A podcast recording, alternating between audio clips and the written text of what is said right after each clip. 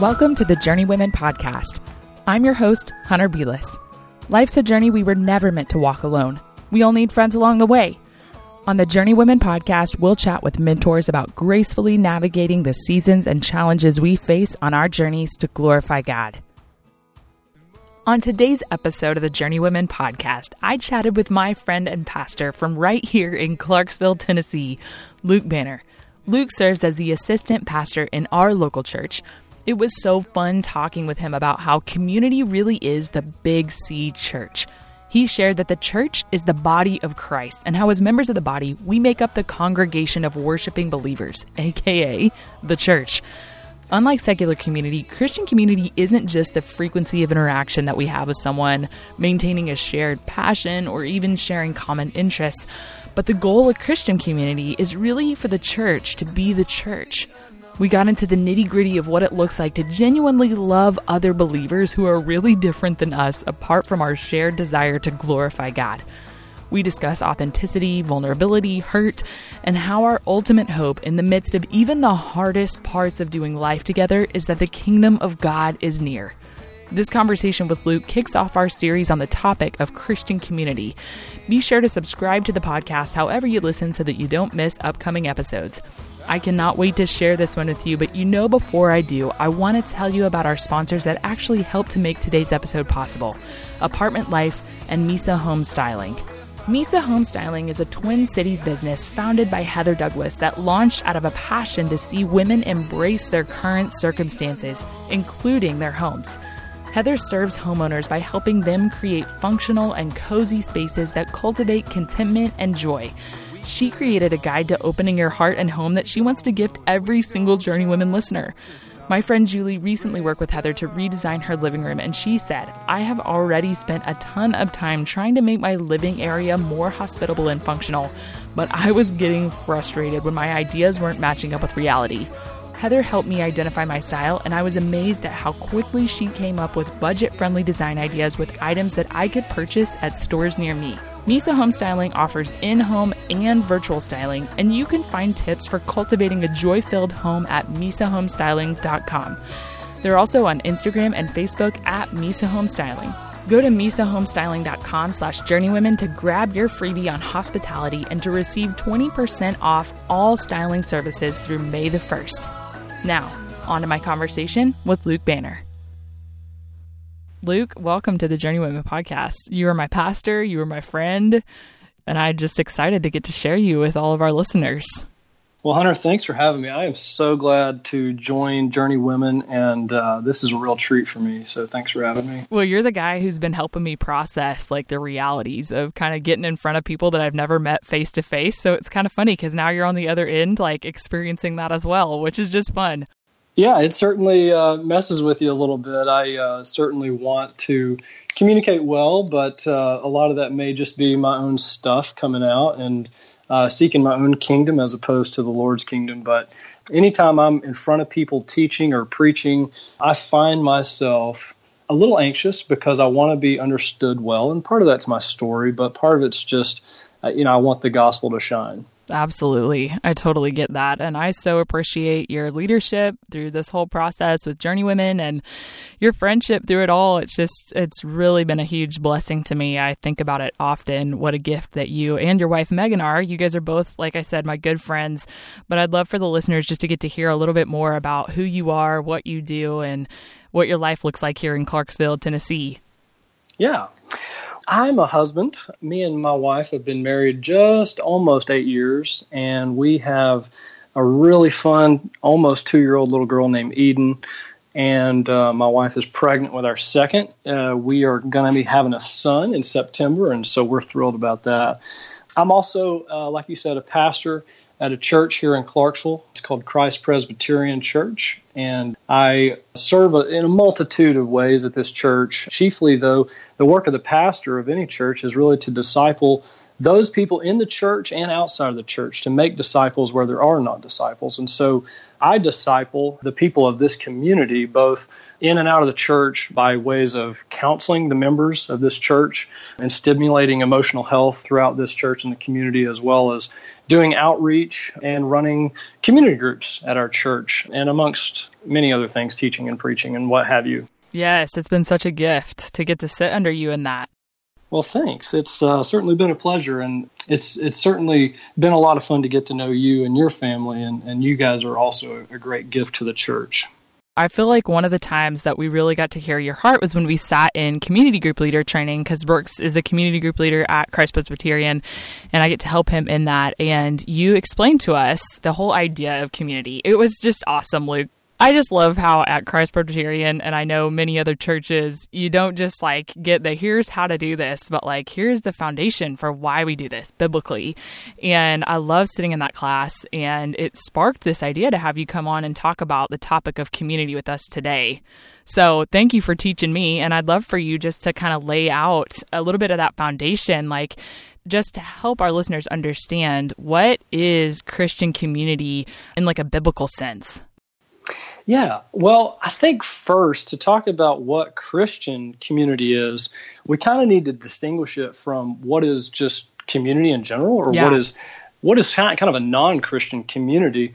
And so I think the best way to discuss that is really by understanding the church and having a really good theology of what the church is. So mm. I really mm. think Christian community is the church being the church. Yeah. And in that, we have a statement of identity and we have a statement of mission. So the church is the statement of identity that we are this body of Christ and that Christ is our head and we are the body as those who worship him as our Lord and Savior. And so that's our identity. We are the church. We are the congregation of worshiping believers. And then our mission is to be the church, to act like the church, to do the great commission from Matthew 28 to make disciples of all nations. And we do that in a myriad of ways in word and in deed. And so, Christian community, I think, really is rooted in our in the essence of our being, in, in the essence of who we are and our identity. Mm being in Christ as opposed to, you know, maybe some of the ways that community happens throughout the world around us might just be by people being in proximity together, or it totally. may be by having shared interests. Yes. Um, but Christian community is not merely those things, or merely uh, the frequency of interaction with someone, or merely uh, having a shared passion like yeah. human rights, or politics, or social justice, all good things. But Christian community is a community that really should be understood from the Bible as being the church, being the church. Yeah. So let me just try and summarize, and you feel free to correct me because this obviously is me learning alongside the listeners. So when you're saying the church, what makes us the church is Christ. Is that correct? Yeah, as a confessing, professing believer, that we confess that Jesus is our Lord and our Savior. We worship and obey Him as both Lord and Savior. And so, Christian community really should be understood to be the church. Yeah. Um, and I mean that in like the capital church. Yes, the big way. C church. Yeah, the big C. And so um, that doesn't mean that people that are outside of our little church in Clarksville aren't part of the church and mm-hmm. part of our network of Christian community, but it means that we orient ourselves in a certain way that reflects the overall identity of the church, mm. being that we are the body of Christ and Christ is our head, and that we also are orienting ourselves towards the mission of the church. Yes, and the mission of the church is what Christ has given us to do. Yeah, certainly. He, he says in John 14, uh, if you love me, you will obey me. And the Great Commission is go therefore and make disciples of all nations, baptizing them in the name of the Father, Son, and Holy Spirit. And lo, I'm with you always. And so we see throughout Scripture many different things that the church, as a community of believers, are called to do. But we have to remember, and this is kind of why I highlight this, that we are the church, and that is central to our identity as Christians yeah. and central to our mission because we live in a Western American culture that prizes individualism and prizes autonomy of self. And, and I would just like to speak against that notion because as the body of Christ, we are a body, we are dependent upon each other, and we are a both an organism and an organization.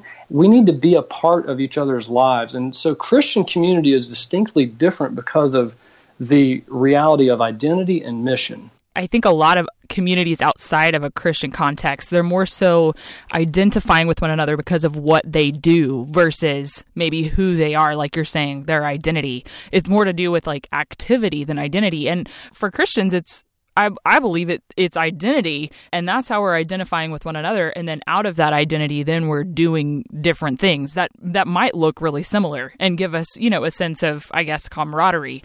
But it's more so who we are. What we do flows out of who we are. Yeah i, I totally think that that is a great overview of what is the distinction because you know, I do triathlons. I'm a part of a triathlon community. Maybe other people are part of chess clubs, or yeah. uh, like my wife loves cloth diapering, and, yeah. and she's on these online forums. And and I'll tell you, I love cloth diapering. It's so great. So those things are shared interests. Those are things uh, that are statements of of interest. Those are things that we do, but those are not necessarily things that identify us as who we are. And so, just in the same way that scripture through the epistles, Paul often lays out this incredible theology of who we are in Christ. That's yes. our statement of being.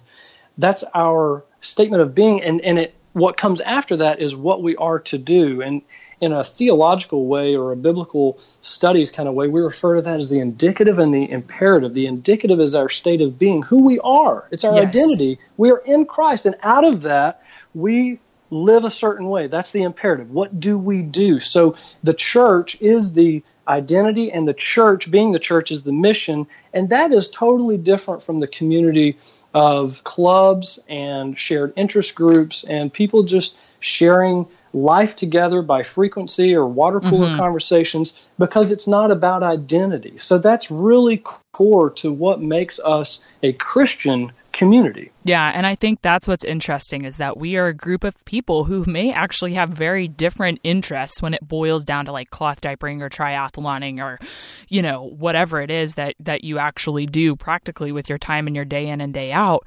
That's what's interesting is learning to love one another with all of our differences because that's what Christ has called us to do. And so, how does the gospel, what Christ has done for us and to us, actually enable and empower us to do life together despite the differences that we may maintain? That is such a phenomenal question. I mean, really, that gets to the heart of this whole thing because we have to understand that the gospel message, uh, according to Ephesians 2 8 and 9, for by grace mm-hmm. you have been saved through faith. And this is not your own doing, it is the gift of God, not a result of works, so that no one may boast.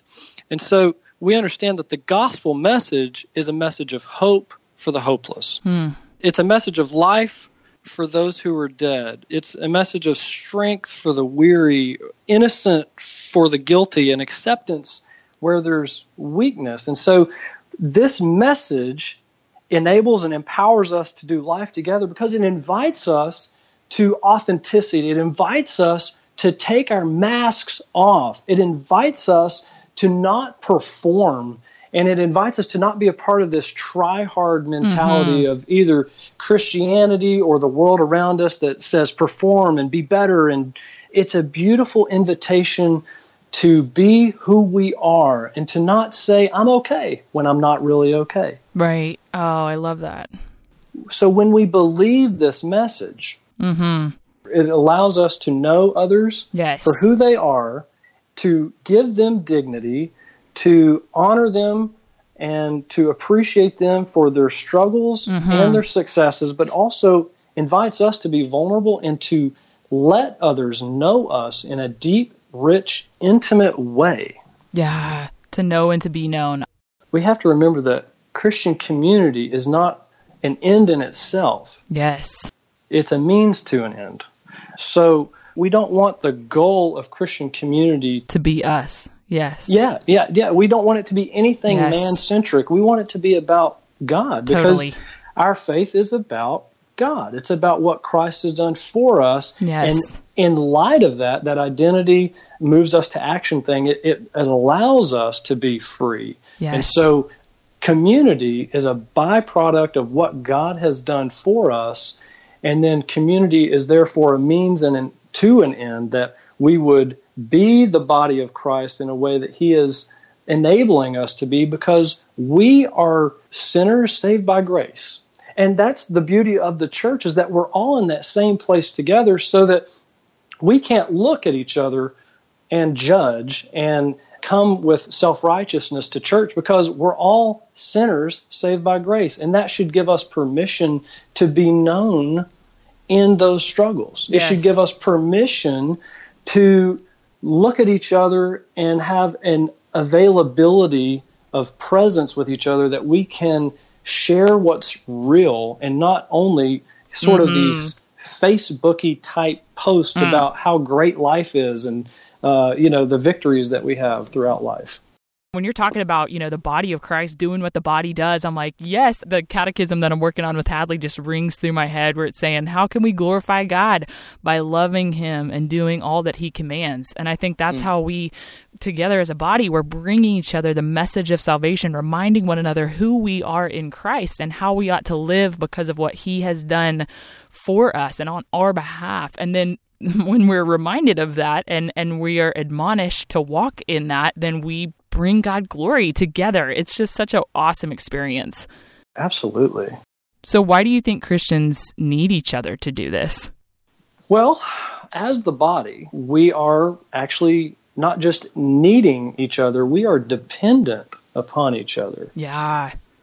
If we were to take just a little tour of Scripture and look at Ephesians 5 and look at 1 Corinthians 12, these Yeah. are passages that talk about the body of Christ as mm-hmm. a body and that Christ is the head. So our identity is the head, that's Christ, and that we operate as the body.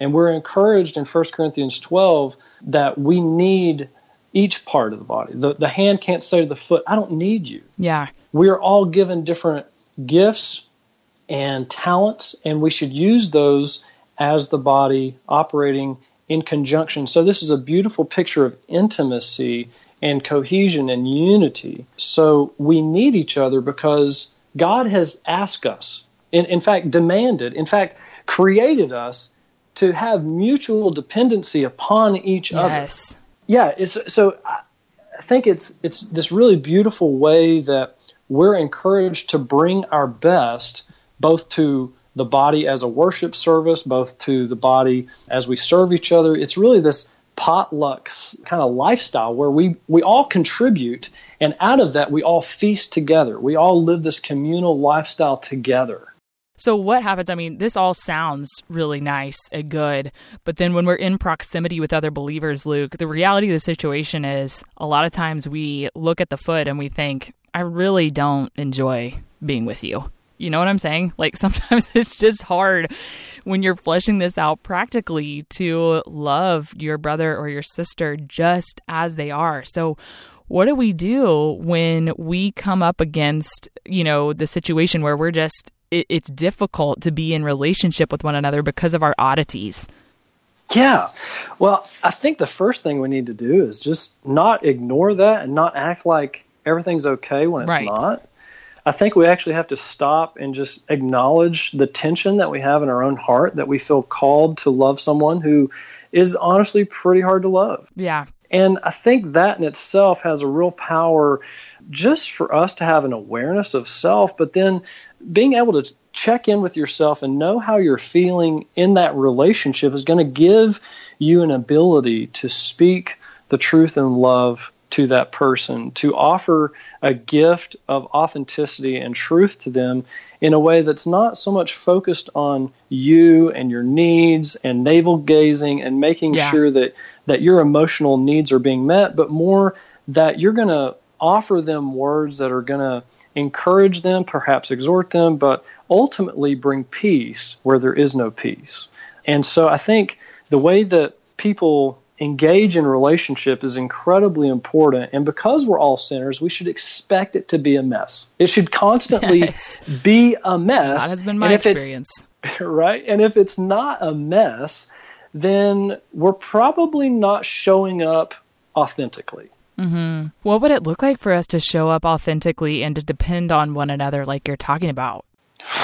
Wow, I think that that is just kind of terrifying, to be honest, because it, it means that we're going to have to step outside of ourselves in a way that causes mm-hmm. us to be really exposed to the world mm-hmm. around us.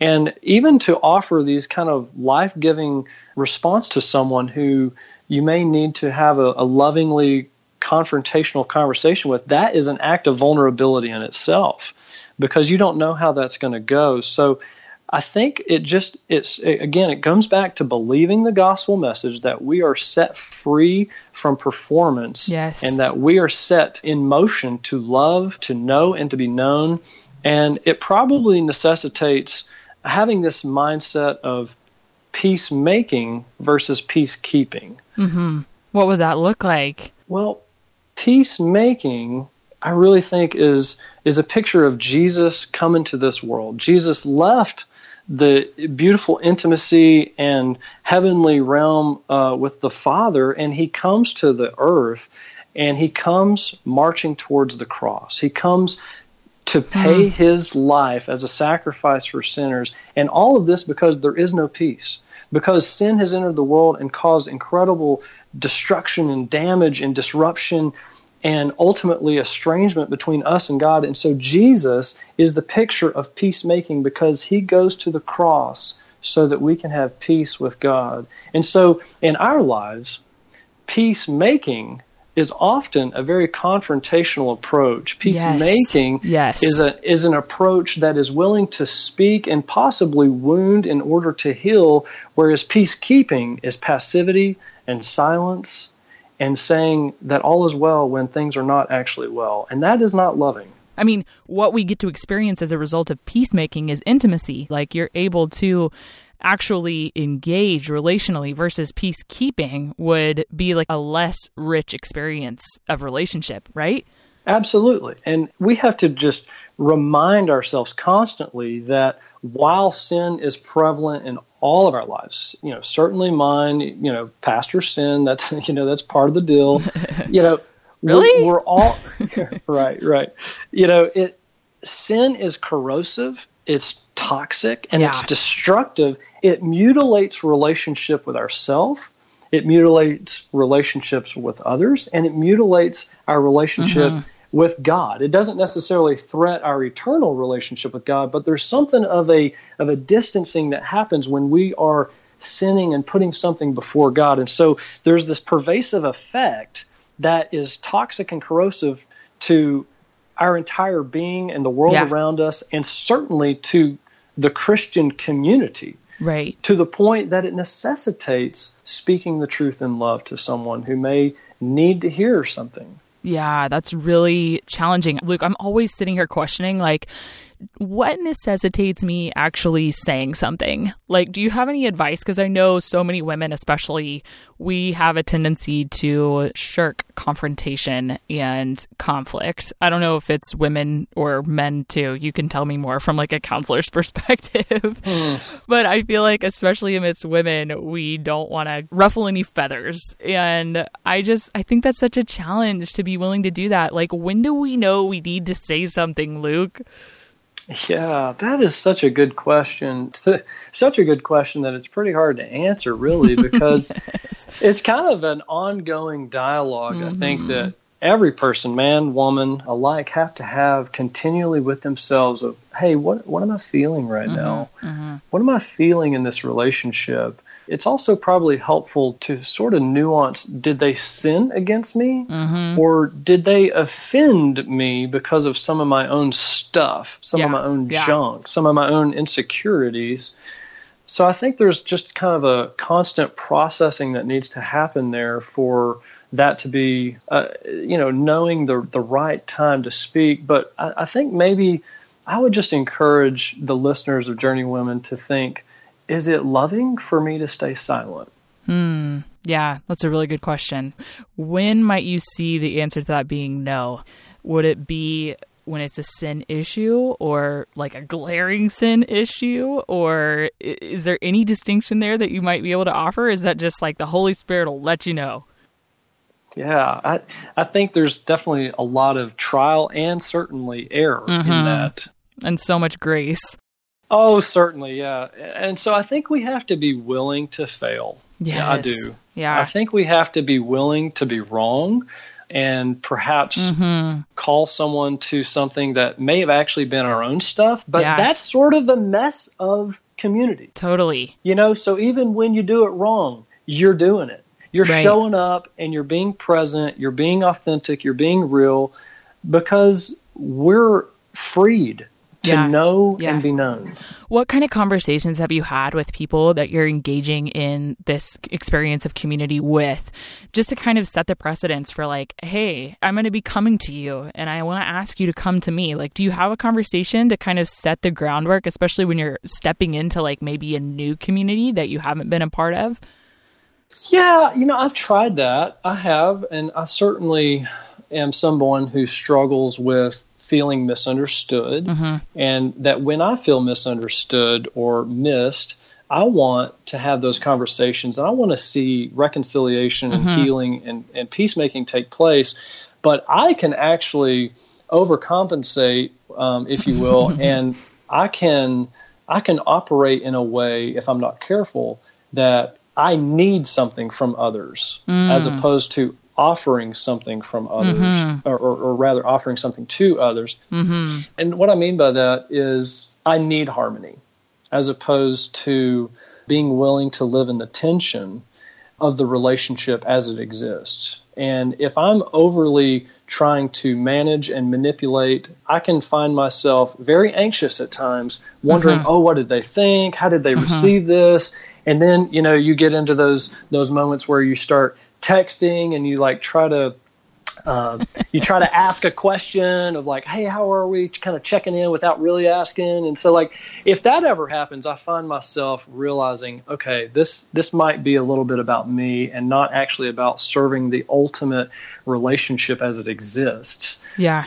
Does that make sense? Yeah, that totally makes sense. And as you were talking, I just kind of wanted to draw it back again to maybe restating what the goal of community is, because I think as we're talking, it's like we're getting into the whole relational side, which is, you know, an experience of community. But I think remembering that overarching goal, even in the midst of this conversation, helps us stay on track in regard to what our purpose is in the midst of developing these relationships. Can you just remind us of that? Like, what is the goal of Christian community? Yeah, what what is the goal of Christian community? I, would say back to what I said earlier, um, that it would be the church being the church. Yeah. Um, in the the Westminster Confession, uh, the question comes to us. I think it's question one: What is the chief end of man? To, to glorify, glorify, God, God yeah. and enjoy Him forever. And so yes. I think as the communing body of believers, our goal in community is to worship together. Yeah. And and that's yes. not just on Sunday mornings. That's all pervasive. Everything yes. that we do should be an extension of worship. Everything should be doxological. And we should live as a kingdom people who are moving towards each other in a radically authentic and vulnerable yes. way because that's the invitation from Christ. As yes. we are known in our sin, it frees us to be vulnerable. Mm. And so the goal of Christian community, I think, should be the glory of God and the proclamation of the gospel in word and deed in all that we do. Yes. So as we are, you know, embarking upon that goal together, how can we serve one another and help one another to do that better? And how can we bear each other's burdens um, as we're as we're seeking to glorify God together as the church? There's so many different ways that we have felt needs in this world: mm-hmm. physical, mental, mm-hmm. emotional, spiritual and I think the body should care for those felt needs as they appear. And mm. we should care for each other financially and pray for each other and, and offer each other meals and all that stuff. But just have a place to both rejoice together as well as cry and mourn together. So I think we need to serve each other in all the ways that matter. And and, and really when you think about what matters, everything matters. Yeah. Everything. So that's certainly one way that we can serve each other in community and bear one another's burdens. But I think there's something else going on in how we can do that well. And I think it might just be this hmm. that we don't settle for hmm. the facades. Yes. That we are in touch with uh, our own self enough that we can offer to someone life giving permission and invitation to be known, and that we would serve the community by being an integral part of the community. Yes. And I think that requires each person to have a willingness to know and be known. I really hope you guys are enjoying this conversation with Luke as much as I am. And because I think you are, I want to tell you about the other sponsor that helped to make it possible Apartment Life. How would you like to serve as a local missionary in an apartment community and receive up to 70% off your rent at the same time? Apartment Life is a faith based nonprofit organization that sends CARES teams to live missionally in apartment communities and to live out God's calling to love their neighbors through practical, intentional, and everyday ways. By living on site, CARES teams are there to welcome a new neighbor and to give them the scoop on the neighborhood. Through hosting events, CARES teams are the kind of people who know everybody and who help their neighbors make new friends. If you're interested in learning more about how to serve God through the roles of a CARES team, visit apartmentlife.org or send them a message on Facebook. That's apartmentlife.org or send a message on Facebook. Now, back to my conversation on community with Luke Banner. And I think we also serve each other in helping one another know who we are, you know, just in reminding us who we are in Christ and then also offering us feedback on you know, the way in which we come across or our own giftings. Like, I know for me, a lot of what I'm actually doing practically to help love and serve the body are things that other women have spoken into me and they've offered feedback about my giftings and they've come alongside me and shepherded me in those, like helped me learn to wield those uh, for God's glory and not for my own glory. And thereby I'm able to serve the church more effectively. Absolutely. And, and I really want to touch on what you just said there because we have to understand that we are created in the image of a Trinitarian, three in one God. Yeah. And what does that mean? Is it, it means that we are we are created for incredible intimacy and community. Yeah. You were the first person, Luke, who pointed out to me, like, I don't know why I never thought of this, but that that God himself is experiencing intimacy within the members of the Trinity. Like that's such a cool thought. Oh yeah. I mean that that has to be foundational to all that we understand about the church and all that we understand about the community of uh, of the Christian body because we are made in his image, which means we are not made for individualism. We are not made right. to live life alone. It's not good that man should be alone. Right. Our very souls cry out for intimacy with God and certainly with each other. And so, what you were saying about the, the community around us kind of helping us know ourselves, John Calvin refers to God's law as having three uses. One of those being a mirror to ourselves, that hmm. God's law shows us yeah. who we are in the presence of God.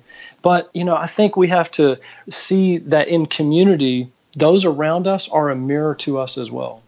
Yeah, one of my friends who I was learning from, he actually he's been on the podcast a few times. Matt Lance, he uh, was a mentor to me, and he used to call the community that we experienced in the little school called the Forge a room full of mirrors. Like you just see these mm. sides of yourself that you've never seen, both good and bad. And obviously, that's not for the purpose of just knowing yourself, but to, for the purpose of how God has uniquely wired and created you, so that you can serve Him out of the way in which He's uniquely wired you. Yeah, I love that. I do too. So, what would happen if we decided to put aside the facades, as you said, and actually do life together and walk in community in a real, genuine way? I think it would bring growth just to our own hearts. Hmm. It would sort of reconcile the relationship we have with ourself, which is probably a really odd thing to say, but the way that we view ourselves, mm-hmm. I think, can change in light of that, as mm-hmm. well as bringing growth in relationship to those around us mm-hmm. and, and also to God and the way that we relate with God. So, as we become more authentic and as we believe the gospel message more and more, it should liberate us to engage with the reality of our lives, both the brokenness and the good stuff, in a way that is bringing us closer to ourself, to those around us, and to the to our, our Father. Yeah, you know, when I was I'm thinking, I'm hearing that description and I'm like, that's attractive to an onlooking world. Like a lost and dying world looks at the church, the big C church that's doing that in a way that glorifies God. And I think they're like, man, that's different. Absolutely. And I think that ultimately what happens here is that when we do this, we bring the kingdom near. Yeah. We are making the kingdom manifest among yes. us as we are actually living out our faith as the body and walking in love with each other. Yes. So I think this causes us to fall in love with God and yeah. fall in love with the gospel, but it also yeah. causes us to fall in love with each other yes. because we are seeing the reality of who they are and not yes. assuming to know who they are based on a Sunday morning, yes. but we're, we're getting to know them in deeper ways. And the mess is beautiful. Luke, I love that you said that because I've been thinking a lot about how we see in scripture that the kingdom of God is made up of every tribe, tongue, and nation. And that means we're going to be in community with people that are very different than us on a practical level. And I think that makes me want to be even more intentional about embracing the people that are around me and maybe even seeking out people that are very different than me because that's what the kingdom of God looks like to better represent the kingdom of God, like in a practical sense. Mm, absolutely. I think that we have to be really intentional um, in pursuing that kind of community. And like you were saying, as the, the body of Christ in the heavenly realm is going to include people from all tongues and tribes and nations, you know, there is a certain way that we can't really create community and yeah. be the body unless right. we're willing to be uncomfortable. For sure. Throughout Scripture, it is really, really clear that those who follow after the Lord are made to be uncomfortable. And suffering in, in itself, in a different way, is totally something that all of us are called to in one way or another as Christians. And, and that's not to say that me having someone over for dinner that's not part of my particular little tribe is suffering, but it is to say that it, it necessitates a willingness to step outside of our bubbles and to live in the tension of what is it like to be you and to live mm-hmm. in that place of, of learning and being uncomfortable with people that we're, we're not very familiar with maybe yeah, that can be really uncomfortable, but I think it's just such a rich experience of getting to know God's people. Because the reality is, Kingdom God is not made up of people just like me. It's made up of all different kinds of people, and that's a glorious thing because it reflects who God is. Absolutely, I think that's a great thing to seek after, and you know, my little church, we are our church. We are we're cut from uh, a lot of the same cloth, uh, a lot of the people at our mm-hmm. church. And part of that's just the geography of where right. we're located. And that's okay. That's not something to skirt away from. That's just the reality. But mm-hmm. we want our body to be more diversified. Mm-hmm. We mm-hmm. want it mm-hmm. to be uh, reflecting the kingdom of God in that same way that you're referring to earlier. And I think we have to remember as we do that, we have to intentionally create community mm. because community is something that we can inherit. And I've been very, very fortunate to uh, mm-hmm. uh, step into some communities that I have kind of inherited, if you will. But community has a way of dying if people aren't engaging with it and being intentional with it and and making it continually uh, grow. Mm. And so we have to be intentional about pursuing community. And I, I guess the natural question is there: How do we do that? Yeah, exactly. How do we actually create that? I think that's probably the million dollar question. And I think it has to do with both vulnerability mm. and trust. Mm-hmm. We have to have trust, some measure of trust with someone in order to offer the good stuff, to be mm-hmm. vulnerable. Mm-hmm. But there is no real trust until there's vulnerability. Yeah. Yes. And so those things have to grow together and be yeah. there together. And as we create that that friendship on a one-on-one mm-hmm. level, we sort of become this relational dynamic that in, allows others to see what's happening and we can invite them into the intimacy that we're actually experiencing. Yeah. And from there, community starts to take root. Mm-hmm. And uh, as people move into that community, we continue to seek towards each other, being intentional and inviting them to know and be known along with us. You and Megan do that really well, Luke, and I'm so thankful to get to learn from you in that. And I know a lot of our listeners are in really transient lifestyles. I think it's interesting that the Journeywomen podcast, Women Journeying, have really come together. So, one of the questions that I've gotten as we've talked about intimacy and relationships and things like that is what does it look like for us to do that in a healthy way when we don't necessarily always have a lot of time? Because I know that a lot of times trust is earned with time we may be in a lifestyle that's more transient that doesn't allow us the luxury of time. So, can you just speak to what it might look like to do that if you're living in a lifestyle that might be a little less rooted than you would hope for, maybe? Yeah, that's such a great question. When I think about some of the richer communities I've been a part of, I think back to a camp that I worked at. I think back mm. to youth group, and I think about my my days at Covenant College, yeah. and I think about my seminary days at RTS Orlando, and just really rich community there that was cultivated as a result of vulnerability, trust, and just exposure and frequency to the people that I love. Yeah.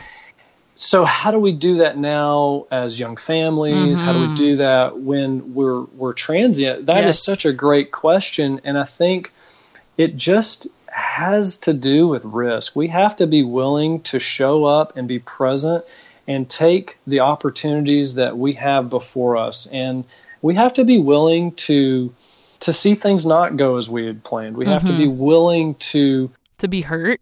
I think so. Yeah, I think that's kind of what what risk really is mm-hmm. is is a is an exposing of ourselves in such a way that we can actually be hurt by those who we have mm-hmm. hope to love us, have hope to connect with. And you know, not every relationship, even in the body of Christ, is going to result in the kind of kingdom friendship that we mm-hmm. seek. But I think we have to be willing to try. And I think that just comes down to being present in relationships as we have the opportunities to pursue them. Mm-hmm. You know, I think about when we talk about hurt we often, all of us, and, and this is right and good, are longing for the day where there will be no more tears and when we won't experience that pain.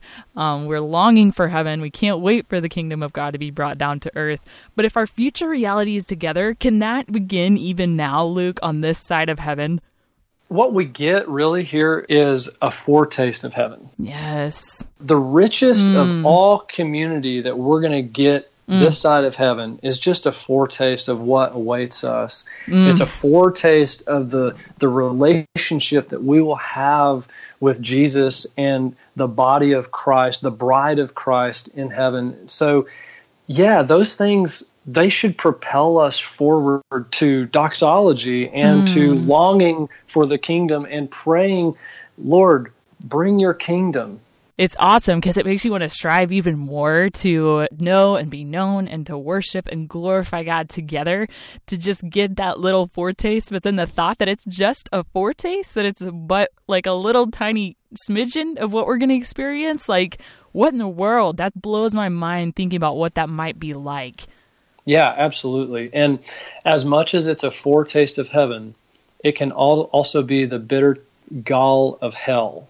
Mm when we risk and we have this pursuit of Christian community and being the church and this kingdom hmm. people, when we're hurt, it really, really hurts. Mm-hmm. And it, mm-hmm. I think the temptation is for us to withdraw, to pull back, right. to settle for being isolated, to live in shame, to repeat what Adam and Eve did after they sinned, and to cover ourselves with fig leaves and yeah. to just be very comfortable not being known. Yeah, hiding. Yeah, absolutely. And so I think that as much as we have hope for mm. the kingdom and what that would look like for us on the other side of glory, when we have hope, especially in friendship, that's that's the time that we're going to be exposed to the most heartbreak. Yes. And so there again is where repetitive risk and the mm-hmm. cycle of opportunity for engagement and being present takes place and it's a mess. Yes. And if we are not people who are willing to make peace and surround ourselves with people who have a a mindset of biblical peacemaking in Matthew 18, we're going to just eventually tend towards mm-hmm, mm-hmm. isolation mm-hmm. and shame yes. and never being the body of Christ because it just hurts sometimes. Yeah. What motivates you to continue showing up after you've experienced hurt like that? Yeah. Well, it is a hard reality. I have suffered many relationships mm-hmm. filled with rejection and strife and unreconcilable absolutely disappointment uh, just irreconcilable differences in mm-hmm. some sense because the other person has chosen not to reconcile mm. and i just hold out hope that the christian community the church being the church is called to make peace and that i want truly to be known and to know others, and that the intimacy that I have had tastes of in the past, that drives me forward because mm-hmm. it brings me in closer connection with, like I said earlier, with myself, with those around me, and with the Lord, all to His glory, all to His praise, yeah. all to the growth of the body of Christ and building Christ in those around me. And, and so it's, I guess the hope is sort of the kingdom coming near, and yeah, it's really really difficult, and I have to labor against that at times because there's there's been a lot of hurt in my life. Yeah, and I think about Jesus, and it's like, wow, what more betrayal could you experience than what he experienced? Like to know that you have a Savior who knows this struggle in the deepest way, like far more than we ever would. His embodiment of that, like, gives me courage to walk forward. Yeah, me too. Because the rejection that he had uh, just from Peter alone, foretelling exactly. that he would deny him three times. And Judas? Absolutely. It's encouraging to me, certainly just as a man, but as a pastor as well, that there's a day mm-hmm. coming when mm-hmm. I will feel very betrayed by someone close to me within the church. I know that day mm. is coming. I don't know who they are. And mm-hmm. as it's happened in relationships, just in my personal life, I know it'll also happen in the relationships of the church. And that's that's just the reality of living in a broken world. Yeah. And we should expect nothing other than that. But along the way, we can still experience beautiful intimacy mm-hmm, mm-hmm. and we can still experience that Christian community that yes. is a foretaste of heaven. Totally. Certainly it is worth the risk. And you're just setting me up too well, Luke, because next week we're going to have a whole episode on conflict and confession. So Ooh. hopefully that'll offer some more practical helps to people who are like, man, I really want to do that well, but I've just never seen that emulated. Stay tuned for that. But in the meantime, what resources would you recommend for somebody who wants to develop their understanding of community? Well, I would just start with a really great little book that's only about 100 pages called The Cure. Ooh, I've never read this. The subtitle is What If God Isn't Who You Think He Is, and mm. Neither Are You? Hmm. It's written by three guys John Lynch, Bruce McNicol, and Bill Thrall. And this book is just a game changer. I, I recommend this literally to every single person who uh, I have a conversation with about anything close to this. Yeah. So I highly recommend The Cure. Yeah, I would also say for those who want a little bit more study, um, especially geared towards knowing yourself and through knowing yourself, being able to offer that to the world around you. There's hmm. a book by Dan Allender called To Be Told. Okay. That is a tremendous resource that helps us understand the stories that have shaped us. And when we're talking about community and hmm. talking about vulnerability and trust and things, this is a great resource to help push us in a direction of being authentic in relationship. Um, not that we would divulge all of our life stories to each other, necessarily, but that it gives us an orientation of where we've come from. Mm. And it's mm. pretty hard to know where you're at unless you've known where you come from. Yeah. Another resource would be a really great book by Jean Vanier called Community and Growth. Okay. And, and, this is a good read, pretty dense, but it's about community. Jean Vanier started a community called L'Arche, and uh, it was a place for the mentally handicapped to live in community. And Jean wow. Vanier left an Ivy League school as a, a, distinguished professor to start this community. And he writes extensively about what it's like to live in community. And it's beautiful. Luke, I'm so excited. Three total newbie resources. I can't wait to check them out. Thanks for those. And my next question is one that I ask every guest, and it's a little bit girly. So every time I ask a dude, I'm kind of like, eh. But hey, I know you still have lots of simple joys in your life. We would love to hear them. I don't think there's anything feminine about that question. I really? love that question. Yay! Yeah, okay, I it feels it. girly to me. I don't know why. Maybe the word simple. yeah, I, I, I, guess I guess I could see maybe why, but no, I think that that's just that's a beautiful question. So for me, my first simple joy is is a pretty new one, and it's just watching my daughter. Oh, she is so great. Oh wow! Just watching her do anything really, but um, watching her play is so mm-hmm. pure and innocent, and I just love that. Another would be my heart comes alive with adventure and play, and that can look like a lot of different things. But I'm just wired for curiosity and exploration and adventure. Mm-hmm. So, like, what do you do? I know you triathlon. Is that like the primary way? I do that. Playing soccer is a great way of oh, play. Cool. You and Megan share that. Yeah, eating uh, at new restaurants, certainly, mountain biking, surfing, shredding in general, just, you know, going on backpacking trips, anything that gets me out of the normal routine is just a beautiful way for me to connect. And it, it just causes my heart to sing. So I love all things adventure and play. That's awesome. We've been talking about how we want to get the girls out and exposed to nature, like sleeping in nature as soon as possible. Yeah. I don't yeah, know if Megan be would so be down for that pregnant. That. That'd be awesome. now we have to because it's on the podcast. Yeah. oh, it, it's official. Yeah. All right, you got one more? I do, yeah. I just love eating and drinking stuff that starts with the letter B, like biscuits and gravy. My absolute favorite thing on the planet is a good plate of biscuits and gravy.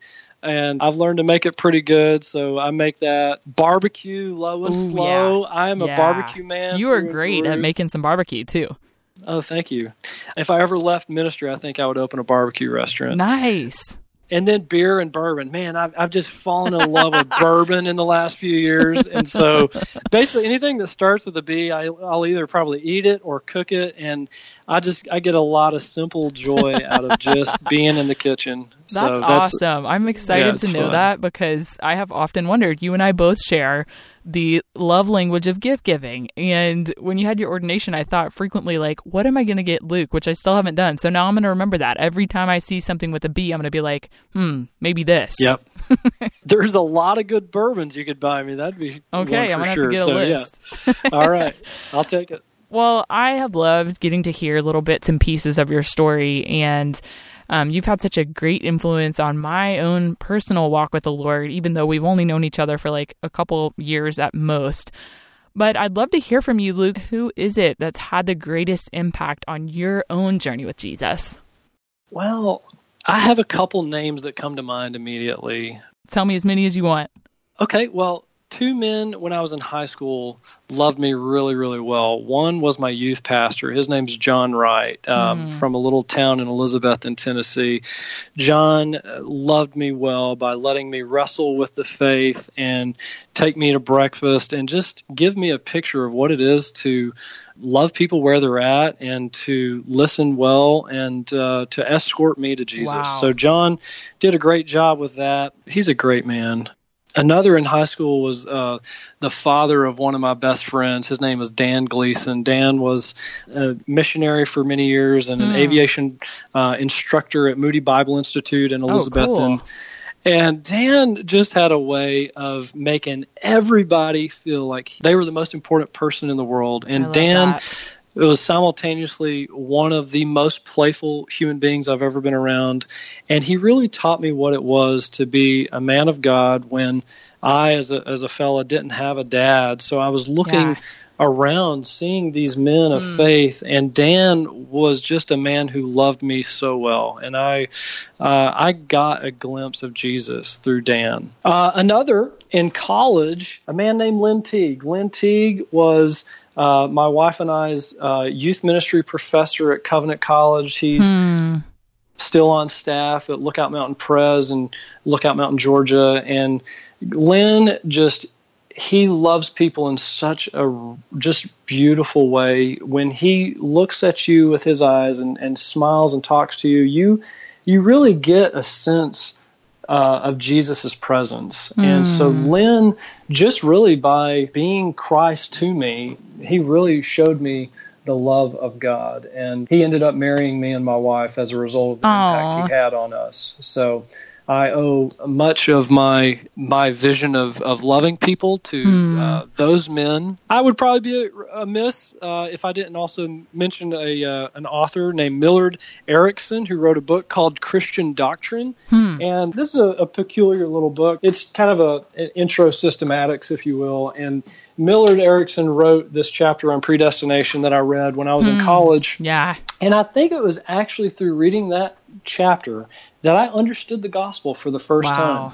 And so while the material that this author wrote is nothing new or novel, this is just the first time that it was coming to me. And I appreciate the work of this author because through that, I think I understood the gospel message for the richness that it is, maybe for the first time ever. Wow, that is so awesome. Well, I'm praising God for that. And Luke, I just think it's so cool thinking back on all the different seasons of life, how God has really provided you with a source of counsel and just a, a person that you know that is pointing you to Jesus. And I'm so thankful for this season of life in which you have done that for me and for Brooks.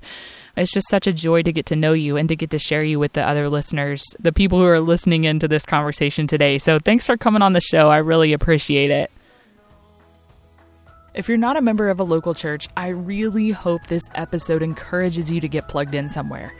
Brooks and I have moved a lot, and we know that finding a local church can be challenging, so I went ahead and included some of my favorite resources for doing that, along with Luke's noteworthy quotes and resources from this episode under the show notes section of our website, journeywomenpodcast.com.